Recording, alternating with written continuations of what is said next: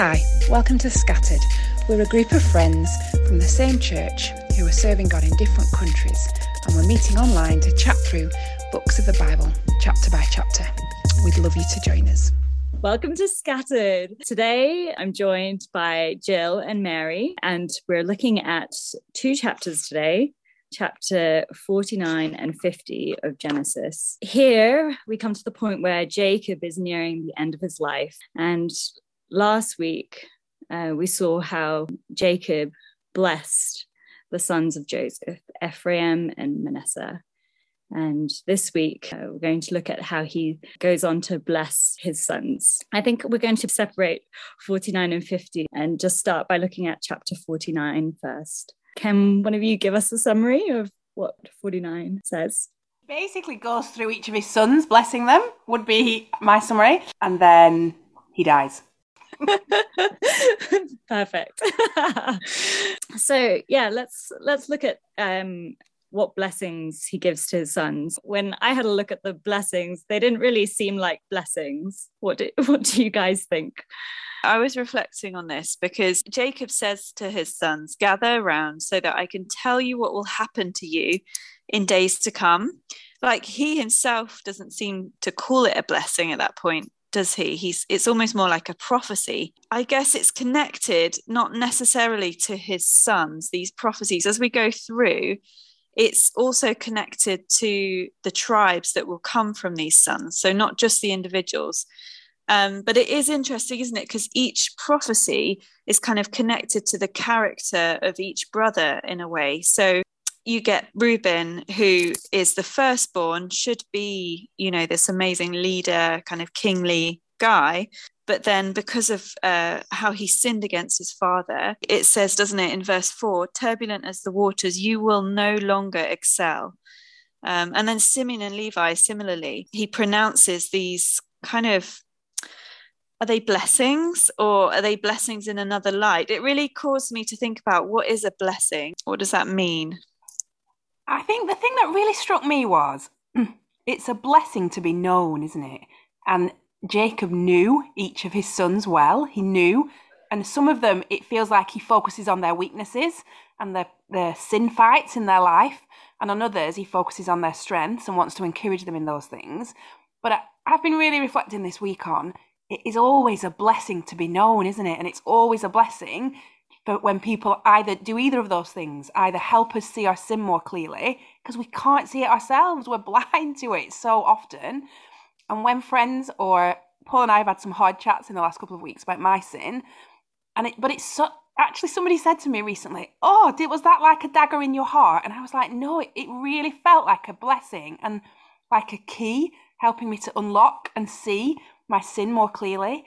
And I, I just think, yeah, that's the place I landed, that to be known is a blessing. And so whether that's to be known in our sin or to be known in our in the gifts God's given us, actually, both those things are a blessing, aren't they? Because mm. in in this blessing, in this kind of, as he goes through each of his sons, he does take away, doesn't he, the rights of the elder sons. And you see, don't don't you, when he gets to Judah, he gets this very long kind of verse eight to twelve. He gets this very long blessing, um, and he especially speaks about the scepter will not depart from Judah, and, you know, linking him to this line of kings. And then as you go through the Old Testament, um, lots of what he says you can see happening. And yeah, it's amazing, isn't it, that this is Jacob, who, like we've said before, has had this very turbulent life and, you know, has had difficulty. And yet he gets to the end of his days and he can see so clearly, even though physically his eyes are dimmed, he can see so clearly what's going to come. Um, what a blessing for him in giving this blessing. Yeah, thanks, Mary. That's been really helpful, seeing how Reuben and Simeon and Levi were disqualified from leading Israel or having the line of kings in their tribes. On what basis do you think the tribe of Judah chosen to have the line of kings? Because it's not like he's had a clean slate. Yeah, I was struck actually by the emphasis on this in the first couple of verses about Judah, that he's the child almost, the cub, and that, that sort of idea of humility, and actually that knowing that he's just the child is a, a, a, a little picture, isn't it, of Jesus as the son and the child, and how the the humility that Jesus came with then led to his exaltation, and how that's the pattern is played out in these verses, that he starts off with Judah just as the lion's cub, and yet he's the one that the scepter will not depart from. And yeah, like we talked about a little bit last week, that whole in God's kingdom and God's economy, the humble are exalted. I guess that we see that again, don't we, here? Yeah, and I was reflecting on the fact that for Reuben and Simeon and Levi, Jacob gives reasons for why he's taking away their privileges. So with Reuben, he, he slept with his stepmother, Bilhah. I mean, we see this in Genesis thirty-five, verse twenty-two, it's mentioned. And then you've got Simeon and Levi. Their anger is mentioned, their cruelty. You know, there's reasons for this. Whereas I kind of think with Judah, it's just a beautiful picture of grace, isn't it? Like, we know that Judah also has a, a murky past, and yet for some reason, God has bestowed his grace on Judah. I mean, we have seen, haven't we, in previous chapters, his change of character and the way that he steps up and offers to give his life for the life of Benjamin. So we know that Judah has in some way changed, and maybe there isn't that kind of redemption in Simeon and Levi and Reuben. We don't know, but I guess it's just a beautiful picture of the fact that God blesses who he blesses, um, and whether that's the fourth or the first or the last son. God's sovereign, isn't he? I find that hard to accept sometimes, but we see it so clearly throughout the Bible. Yeah, that really is a beautiful picture. And I guess as we're coming up to Advent, this is something beautiful to think about as well, of um, God's grace given to all of us who are his enemies, and um, extended no matter, you know, what our history has been. Just moving on to the next section with lots of blessings for the other sons. What kind of themes did you guys find from um, those blessings? The thing that struck me was all the sort of the blessings that these boys have, or their character strengths that are pulled out. They're like, they're, they've been given, haven't they, for the blessing of others. And actually, you, as Mary said, these individual sons are going to become heads of tribes, and they're, you know, they're going to define at some level the nature of that tribe and the way that God uses that tribe for the rest of the history of Israel. And it, yeah, it just caused me to reflect on when God blesses us or gives us a gift in our character, that's never for us to feel proud about, is it? But it's for the blessing of others, and it's to, um, yeah, share God's goodness with those around us. And I, yeah, in my life, that's such a helpful way, isn't it, to accept God's gifts without then becoming proud, because actually they're not for us. It's not about me. It's not that I'm great at this, but it's a gift that God gives for the blessing of those around us. And I think you see that time and again, don't you, in these all these different little vignettes of different sons. And I guess overall, um, as well as blessing others, like the actual use of God's gift to us gives blessing to God. And like how Joseph used his gifts, like each time he was um, not proclaiming his own glory, but God's glory. It's incredible how, as part of these blessings given to the sons, how it seems almost like an extension of the blessings given to Abraham. Like uh, for quite a few of the sons, Zebulun and Issachar, Jacob says that they'll be given a land, a place. And um, for some others, he'll be given, for Asher and Naphtali, they're given provisions, and, and for Joseph, fruitfulness and growth.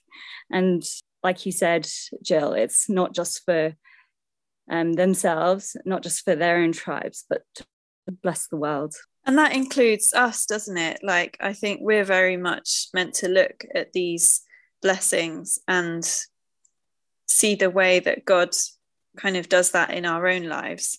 I was challenged, yeah, like I was saying before, as to what is the actual meaning of blessing, because it is kind of thrown around a lot in our day, isn't it? Like hashtag blessed, you know, but what what is a blessing? I was thinking through, um, like literally it means kind of uh, God's favor, or like a gift of God, God's protection. This lady called Vanitha Rendell Risner, I don't know if you've heard of it, but she's had a lot of hardship in her life, in, including the breakdown of marriage and health, like real health struggles and everything. And she says, what is blessing then? Scripture shows that blessing is anything God gives that makes us fully satisfied in him, anything that draws us closer to Jesus. And that's not necessarily all the good things, isn't it? Like having lots of food, or some of the things we see here, having a fruitful vine, or being a, you know, having victory in the things that we do.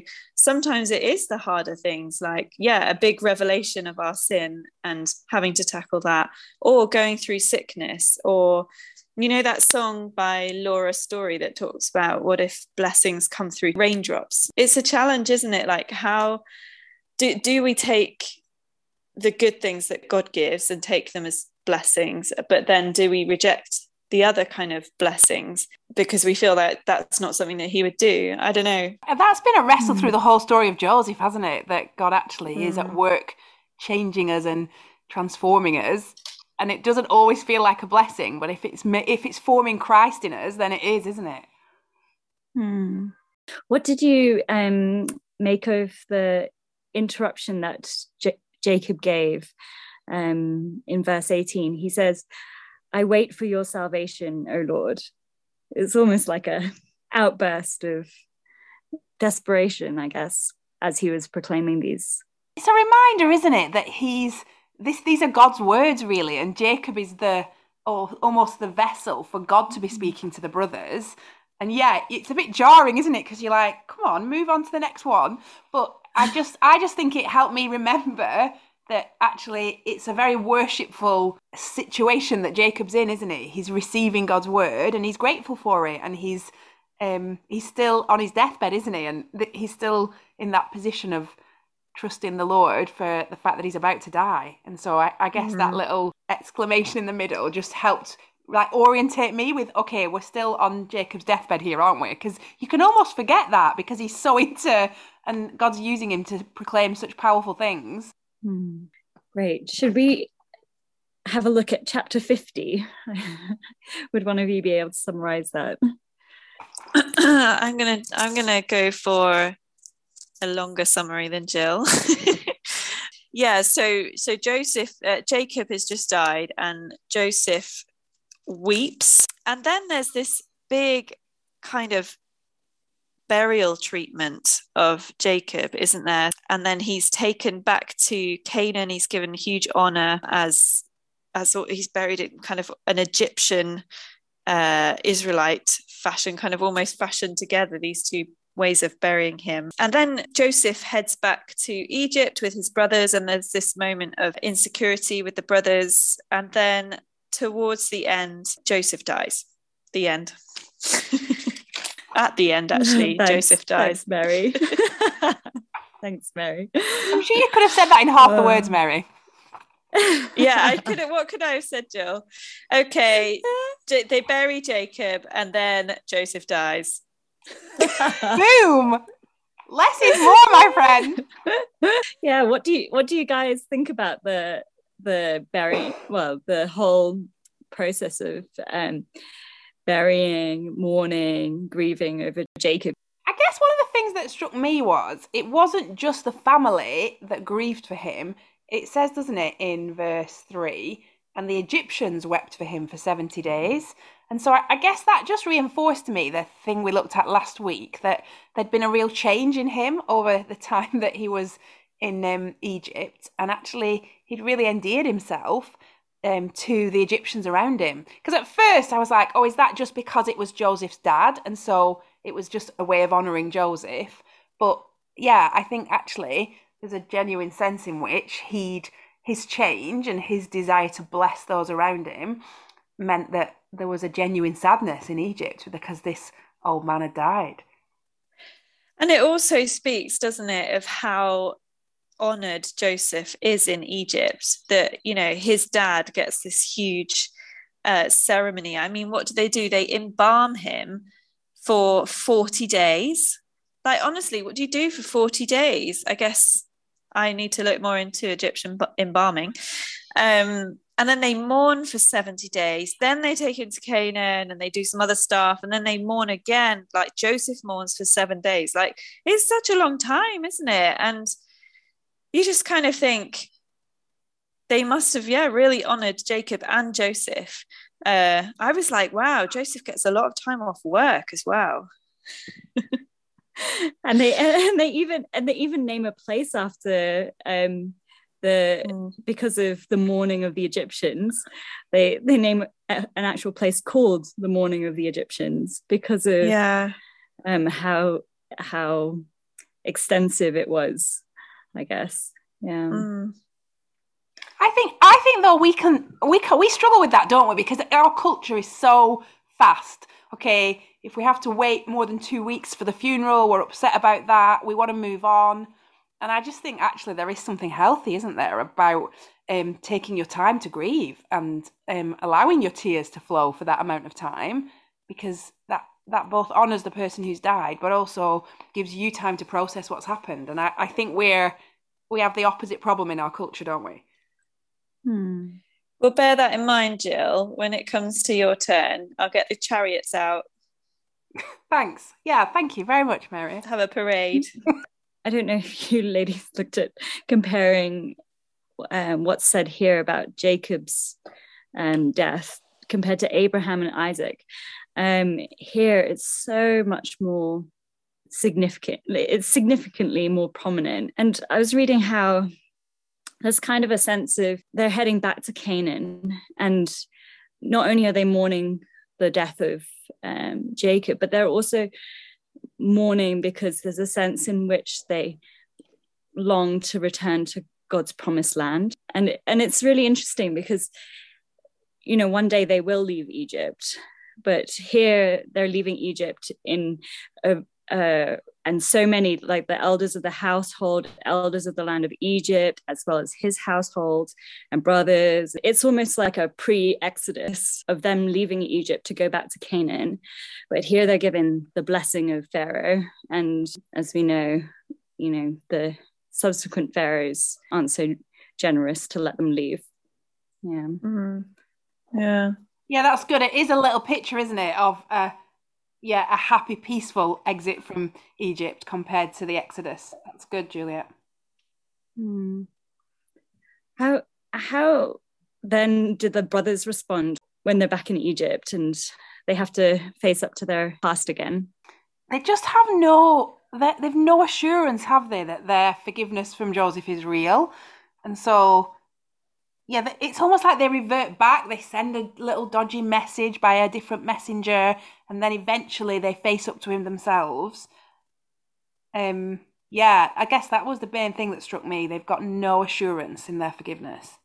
Yeah, it's funny, isn't it? Because, you know, Joseph in his reply is so full of grace and uh, kind of an understanding and a knowledge of God as well. Um, when he says, don't be afraid, am I in the place of God? I was wondering why he asked that, am I in the place of God? I wondered if he felt like they thought he was going to judge them or something like that. And he's saying, it, it's not, it's, it's not me who was in control of this situation. Like, you intended to harm me, but God intended it for good to accomplish what is now being done. Like, he's still... sees, doesn't he, God's good behind the bitter providence in his life. He's so full of grace and God's love. Um, and yeah, I, I see myself in the brothers, in their insecurity. Like, sometimes, you know, you just kind of, I guess maybe when you focus on yourself a bit much, I don't know, but you just kind of start thinking, really, really, like, you can forgive me. I'm so bad. I've done this, I've done that. And we kind of, I don't know if you do this, but I I get a bit insecure about my salvation sometimes. And yet I think God responds in the same way as Joseph. Like, I, I love you. It's all forgiven. Yeah. And I found it really encouraging and helpful on, like, applying it to me, Mary, where, you know, at the end of that little section, Joseph has assured them. And then he, and then he says as well, doesn't he? He promises again that he'll provide for them. And it's like mm. his words and then his actions. And he, he said that I will provide for you back in chapter forty-five. It's exactly the same phrase, but I love that. And that's how God deals with us, doesn't he? He sort of says, he tells us he loves us, and then he says, look at the cross. I've I've done it. I've provided for you, mm. and I've shown my love. And yeah, on those days where I'm like, oh, I can't believe I did that. Like, God, how's God going to forgive that? I just, yeah, he wants us to look, doesn't he, how he's provided and made made it right for us at the cross. Mm. And he, like Joseph does at the very end of verse twenty-one, uh, he reassured them and spoke kindly to them. Like, he doesn't even do it in a sense of like, it's okay, guys, we, we've been through this. Like, I forgive you, just get on with your lives. You know, he speaks kindly to them. He loves them and he's kind. And yeah, I think sometimes I don't dwell as much as I could on the kindness of God in his dealings with me. I think I see too much. You know, rightly, I see that he is judge and that he's good and stuff, but I think I forget too quickly how kind he is in his dealings. Um, and it's good to be reminded. The other thing that I was really struck by, which Mary mentioned, but has been helpful in my, for my heart this week, you know, where he says, am I in the place of God? And I, I just, it was helpful for me looking back at all the times when Joseph must have te- been tempted to want to put himself in the place of God when he'd been wrongly accused by the brothers at the beginning, then wrongly accused by Potiphar. But his heart has learned, hasn't he, that God will deal with those things. And that actually mm. those are things that are too big for him. You know, like that psalm that says, I've I've learned to settle my heart before you, Lord, and not consider matters too big for me. And I just think Joseph's really learned that, hasn't he, over the course of years. And I think for me at this point, the temptation would have been to be like, yeah, you did, and that was horrible, and almost to replay people's sins against us. But he's just learned, hasn't he, that he just entrusts that into the hands of God, and that's the place of rest, basically, and not um, the place of vengeance. So, yeah, I found that super helpful, that little passing comment he made. Yeah. Mm.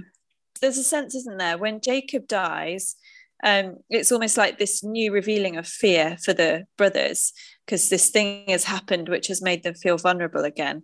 And I just wonder whether there are points in our lives where we suddenly realize that we've not dealt with this thing with God, and that, and that for some reason that's stopping us from drawing so near to him, or really kind of being vulnerable before him. And, and I just, yeah, I just feel challenged to, to we we need to be raw with God like this, don't we? Like beg, you know, beg for his forgiveness and see the sin that we still kind of shush away to the corners, um, and hope that, you know, they'll just go away, and just bring bring it again and again before him. Yeah, I think it's really easy, isn't it, to also live like we're in the place of God. Like, it's one of the, I found it interesting how, you know, Uh, the start of Genesis, that's what Adam and Eve struggle with, because they're almost wanting to be in the place of God by taking the fruit.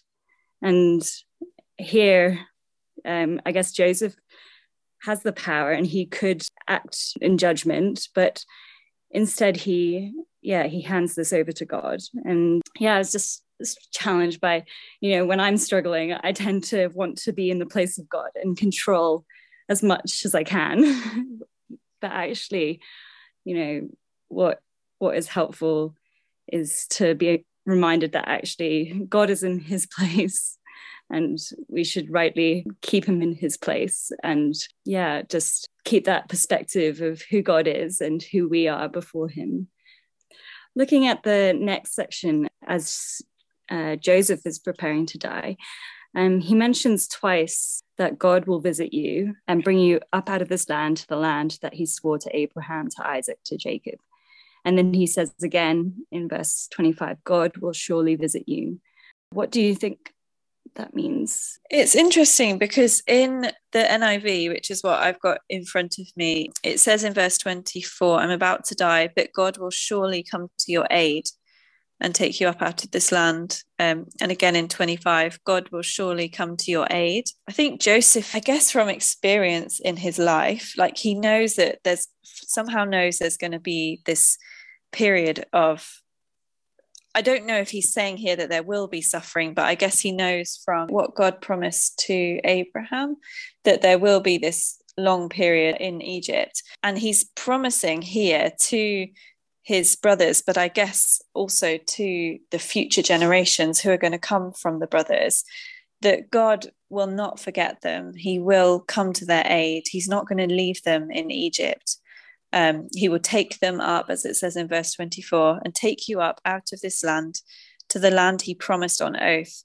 So I guess, you know, it's this beautiful ending to Joseph's life, because, you know, we know, don't we, from reading his story through his life and seeing his hardships and seeing his character being shaped. And uh, we know that he has seen firsthand that God will come to your aid. Like, God came to his aid, and God will come to Israel's aid when they need him. He can testify to that himself, can't he? And he's he's kind of channeling that promise uh, to his brothers and to the future generations. Yeah, I, I, I kind of read this and I just think it's so sobering for us, isn't it? Knowing that they're just about to head into two hundred years of really brutal slavery, and that that's it feels so hard, doesn't it? Such a hard providence. And yet I guess, like Mary said, those little what we've seen in Joseph's life is going to be true, isn't it, for people living through that hardness and that brutal regime of a new pharaoh, that um, God can still work in those times for good. And I guess they've got these promises, haven't they, that yeah have come to Abraham and now come to Joseph through Joseph, that God will deliver them. But um yeah it, it's a hard um the gap between um Genesis and Exodus is a hard two hundred years, isn't it?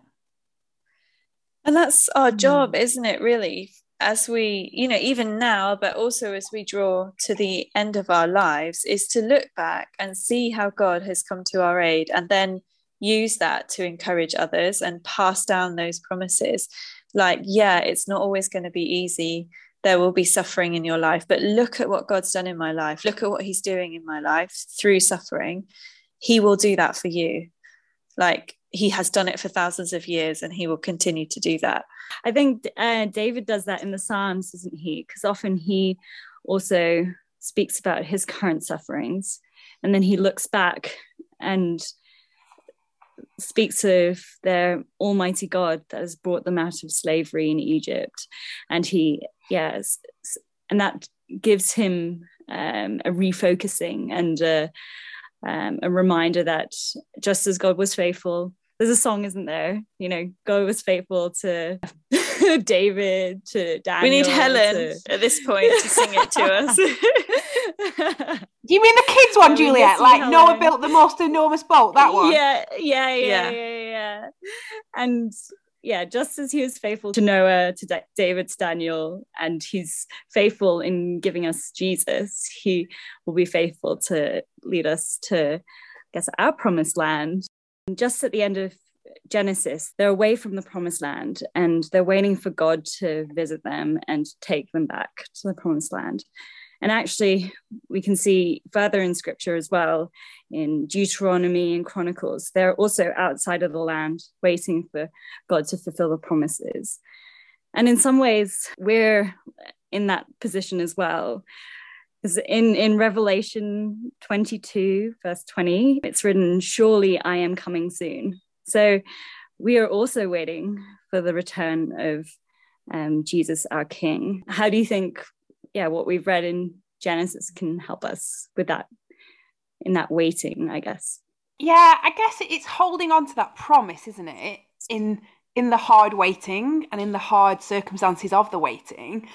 And one of the one a quote from Tim Keller that I read ages ago in a book on suffering was all about how, and I find this so helpful, actually, on that final day when we reach heaven, all we'll see of this life is the good things God did and the way he changed us through the hard circumstances. You know, we won't see the hard circumstances anymore. We'll see the the beauty that was formed through those trials. And that's really helpful to me, to just think, actually, God is doing good, isn't it, in our spirits and in our souls, and conforming us into the image of Jesus. And, you know, that, that helps us keep going, doesn't it, on the hard days, because actually on that final day, we will be perfect, and we will be with him, and we'll be like him. And that's a beautiful promise, isn't it, to keep us going in the waiting. Mm.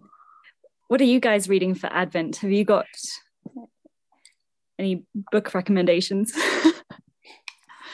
I've just we... started one that's on um, ten of those as an ebook called uh, is it Hope Beneath Bethlehem Skies?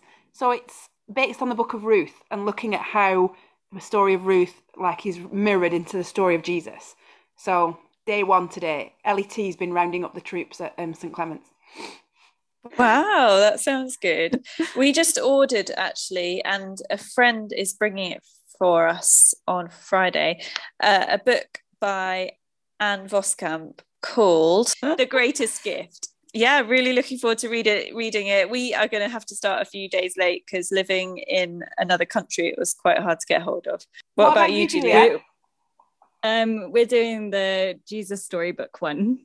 I think there's free ah. resources online, if anyone. oh, yeah, yeah, that's great too. Yeah, mm. It's such a... I find the Christmas season so overwhelming when I'm in the U K. It's actually really refreshing living in a culture where they don't really celebrate it at all. It really strips it down. Like, you know, we, we don't go into the shops here and see tons of Christmas stuff and Christmas music and fake snow. Uh, nothing changes. Can really. I just say, so, real snow this weekend. There was no need for fake snow. It was, there was a lot of snow in Openshaw this weekend. And so I just find that kind of stripping away of, you know, all the kind of fluffy bits of Christmas. I do find it helpful thinking, okay, how can we really focus on what it really is? Yeah, definitely. I think it's quite a special time for the family as well, because I guess similar to Joseph and his family wanting to stay separate from the Egyptians when they were in Egypt, like it's helpful for us to be reminded that actually the God we worship is so different from the gods people worship around us. And it's helpful as a family to refocus on, yeah, just the, the waiting for his return and uh, the waiting for that joyful time when all nations will be worshipping before him. Yeah, I love that that's mentioned in the promise to Judah in verse ten of chapter forty-nine, uh, until he to whom it belongs shall come, and the obedience of the nations shall be his. Mm. And that's that's Jesus, isn't it? I just love that promise that this one is coming who will unite everybody. Um, and he's our promised king in, in an age where this world just feels so hopeless at times and so divided, and we get to see this glimpse here and now, in as we celebrate Advent and Christmas, we get to see this glimpse of this time when everything will be united and good and happy and full of, you know, lovely food and deliverance. Yeah, just kind of the echoes of these promises to Jacob's sons is what we get to look forward to in Advent. Yeah, well, thank you for joining us today, um, and yeah, I hope you have a special Advent and Christmas. Bye from us. Bye, bye.